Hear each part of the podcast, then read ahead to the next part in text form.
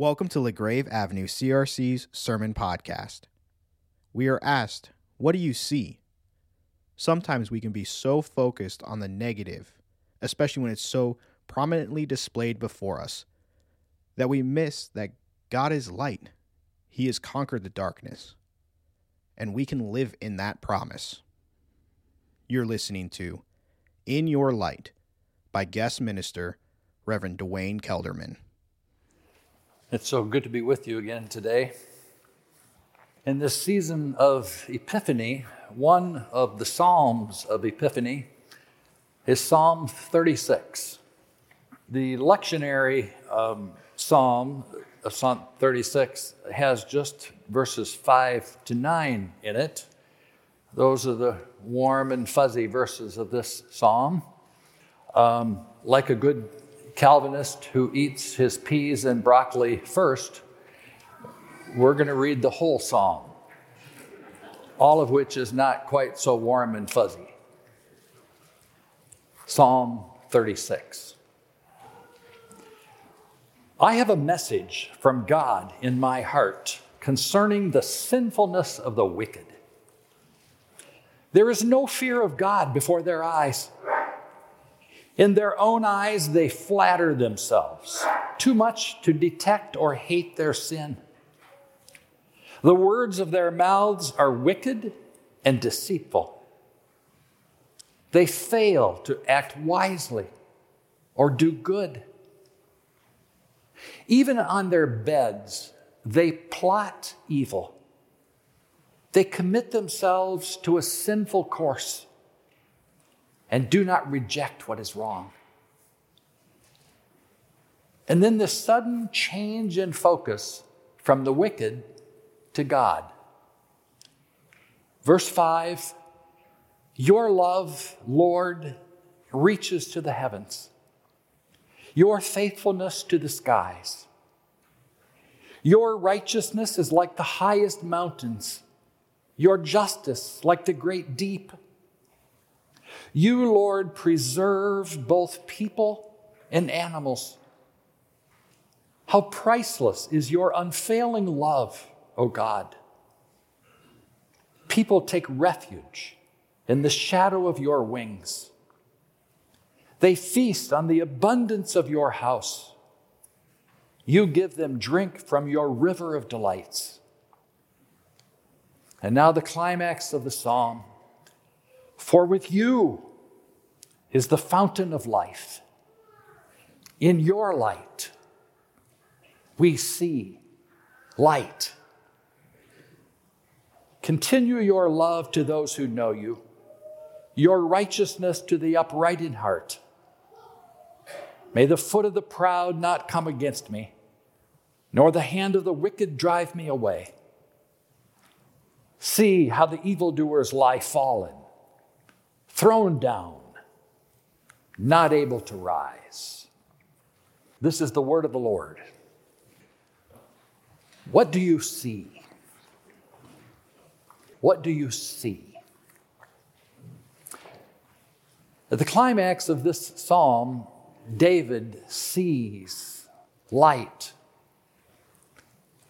In the light of God, in your light, we see light. Indeed, Epiphany is the season of light. The light has come into the world in Jesus. And now we see light. But that's not what David sees first. At first, David sees only the sinfulness of the wicked. And that's all he sees. And what he sees in verses, and what he says in verses 1 to 4 about what he sees is true.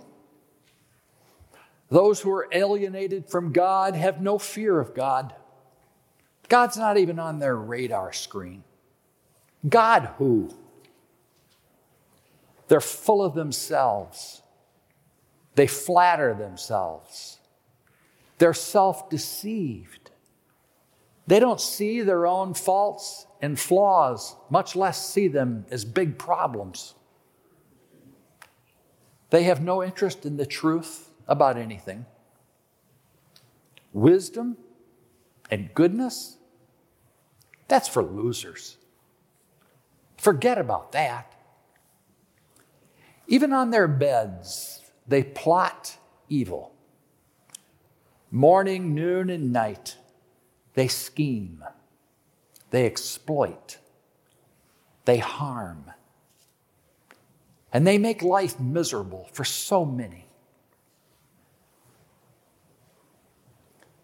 But then there is this huge shift in the psalm to this beautiful picture of God.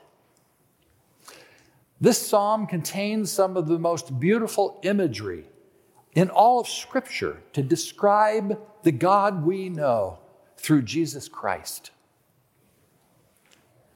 What grips David most when he looks at God is the love of God.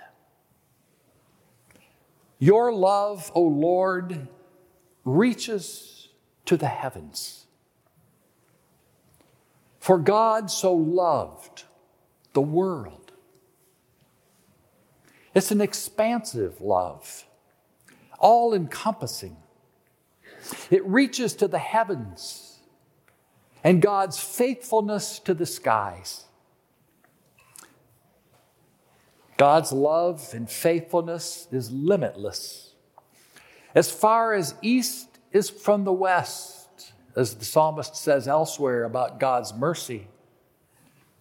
And Paul prays to grasp how wide and long and high and deep is the love of Christ, implying that no ruler can measure the love of Christ. And this love is not some sentimental, syrupy love.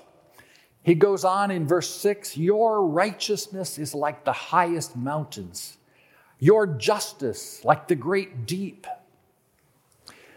The righteousness and justice of God in the Psalms almost always refers to the commitment of the divine king to save the vulnerable to protect the powerless, to rescue the oppressed, to help the needy, and to stand against the wicked that he describes in verses 1 to 4. The firm edge of God's love and faithfulness is a righteousness and a justice that deplores evil and that will make all things right. Every valley will be lifted up, and every mountain and hill made low.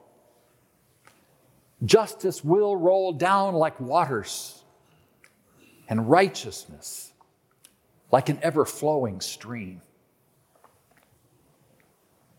A few weeks ago, Rachael Denhollander spoke at Calvin University. She was receiving an award there. Rachael is that former Olympian gymnast who was sexually abused by Larry Nassar at Michigan State and that gave that unforgettable speech at Nassar's sentencing How much is a little girl worth? Today, Rachael is not just a top notch legal authority on abuse, she is also a top notch theologian. Her big message at Calvin was that our commitment to protect the vulnerable, whoever that is, the weak, the poor, the discriminated against, the excluded, that commitment is rooted in the very character of God, whose love comes to expression in his righteousness and justice for the vulnerable. And the most discouraging part of her work now, she went on to explain, is how quickly and universally she is dismissed by large swaths of the Christian church when she champions God's passion for righteousness and justice such a central biblical theme, as though just saying the word justice means she's some flaming liberal. Her speech at Calvin was really unpacking Psalm 36, verses 5 and 6, even though she never mentioned the psalm.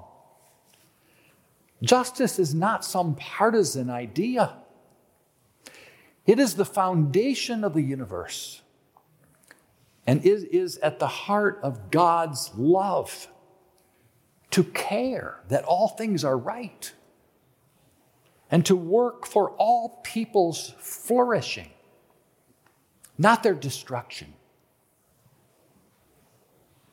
Indeed, the psalmist goes on this is the God who preserves both people and animals. God is into protecting and preserving not harming or destroying. He's into including, not pushing away. How priceless is your unfailing love, O God. People take refuge in the shadow of your wings. That's why we as a church always want to be a safe place for people, a place of refuge for those who are hurting and afraid, not a place that makes people more afraid, because God is a refuge for the hurting. Verse 8 they feast on the abundance of your house. You give them drink from your river of delights. We so often live fear filled lives. We fear scarcity, that we won't have enough. But when David looks to God, he sees abundance, a river of delights. Not a little puddle, not a little stream, but a river of abundance and delight. And that image of abundant flowing water leads to the climax of the psalm. For with you is the fountain of life. In your light, we see light. And now, when he looks back at the wicked, after he has lived into the abundance and delight of God, what does he see? The psalm ends See how the evildoers lie fallen, thrown down, not able to rise. What do you see? Are you obsessed with all that is wrong and broken in the world? Do you watch too much news like I do? No matter what network we watch, we become overwhelmed with fear, obsessed with scarcity, and hopeless at the depravity of those other people. David today says, Yep, that's where I tend to start out too. But then I turn to the light, to the fountain of life that is the abundant love of God. And in your light, we see light. When we dwell on evil, evil grows, and we see more evil. And when we dwell on the light, the light grows, and we see more light. But we have to look for light. And when we do, we see it. A couple of weeks ago, Charlie my four year old grandson in Chicago went with his daddy to Union Station in downtown Chicago. Charlie is obsessed with trains. When Charlie is in Union Station, he thinks he is in heaven. Well, imagine how Charlie felt when a train conductor who had been watching Charlie and his daddy from a distance came up to Charlie, bent down, and said, Today is my last day of being a conductor of these trains. Would you like to have my conductor's hat?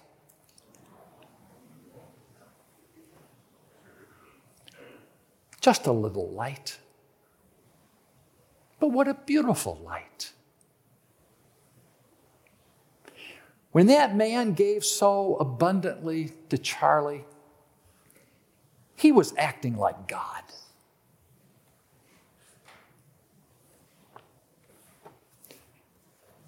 What do you see? Where are you looking? What do you focus upon? What do we see when we think about the church today? We have so many choices about what we will focus upon. Some look at the church and see a weakened institution in a post Christian world. And of course, who really knows how the church will emerge in a post COVID world? Some of us fear deeply for our children and our grandchildren as we see the church less and less at the center of their lives. And we have concerns about the Christian Reformed Church in particular. And I think all of these concerns are valid, and they are mine. I also think that these concerns are verses 1 to 4 kinds of concerns.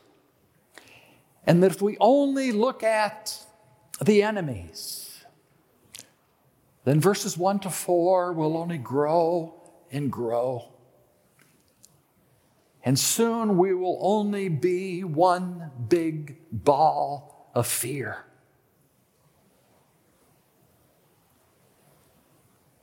What happens when we focus upon verses 5 to 9? The abundant love of God, the God of righteousness and justice, who is making all things new and right. For all the problems of the church, I think the church today is much more conscious of its calling. In the name of this God of love and righteousness and justice, to stand with the vulnerable, the weak, the poor, the discriminated against, the excluded, the other. Just listen to Christie's prayer this morning. It was so beautiful, so full of those concerns. I think the church today is much more conscious of its calling and much more convicted that that is at the core of its mission, just as it was at the core of the Jesus ministry. And that's good. And I believe that churches focused upon these things are closer to the heart of Jesus than churches that are so beset by fear that they only want to draw lines in the sand and declare who's in and who's out. A church, by the way, that our grandchildren have little interest in. I look at the world today, and indeed, there are so many things to be concerned about. And TV networks make hundreds of millions of dollars using fear to deliver audiences to advertisers in the name of news. That's what TV news is networks delivering audiences to advertisers and using fear as their main strategy. But look again at that world. We talk about how the Roman Empire so providentially contributed to the spread of Christianity in the first century. Think about our advances in technology, our advances in medicine, economic development around the world. Technology and medicine and free markets have dramatically decreased the percentage of the world, of people in the world who live in abject, abject poverty, dramatically decreased it. Dramatically decreased infant mortality, decreased malaria, increased literacy. Christianity is exploding in parts of Asia and Africa and South America. Talk to the Nagel Institute at Calvin University about the exploding Christian school movement in Africa.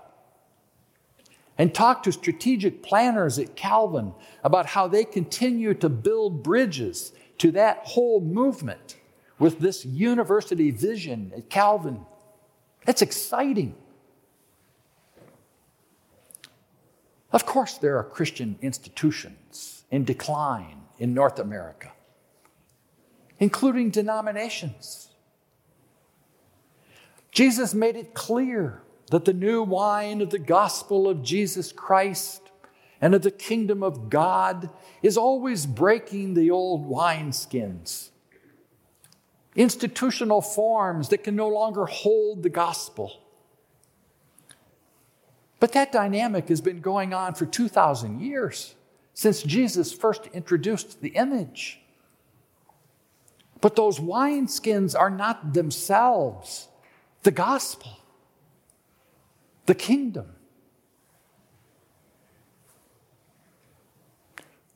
What do we see? In your light, we see light. If God is for us, who can be against us? If this God of boundless love and pure righteousness and unlimited abundance is for us, who can be against us? The Lord is my light and my salvation. Whom shall I fear? As N.T. Wright said last week at the Calvin Symposium, or this January series, the Christian church is not merely an elevator service providing people an escape out of this big bad world off to a distant heaven. He was speaking on Galatians and pointed out that Galatians never talks about heaven. The Christian church is Jesus who has come into the world and who is making all things new and is gathering all people to himself here and now. That is what we must see through eyes of faith.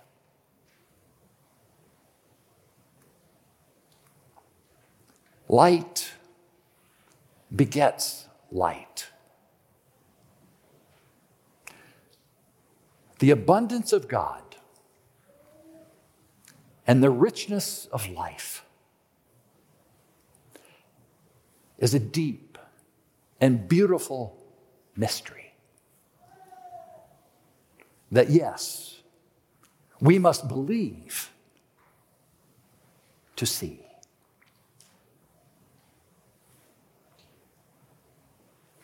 Arise, shine, for your light has come. The light shines in the darkness, and the darkness has not overcome it. In your light,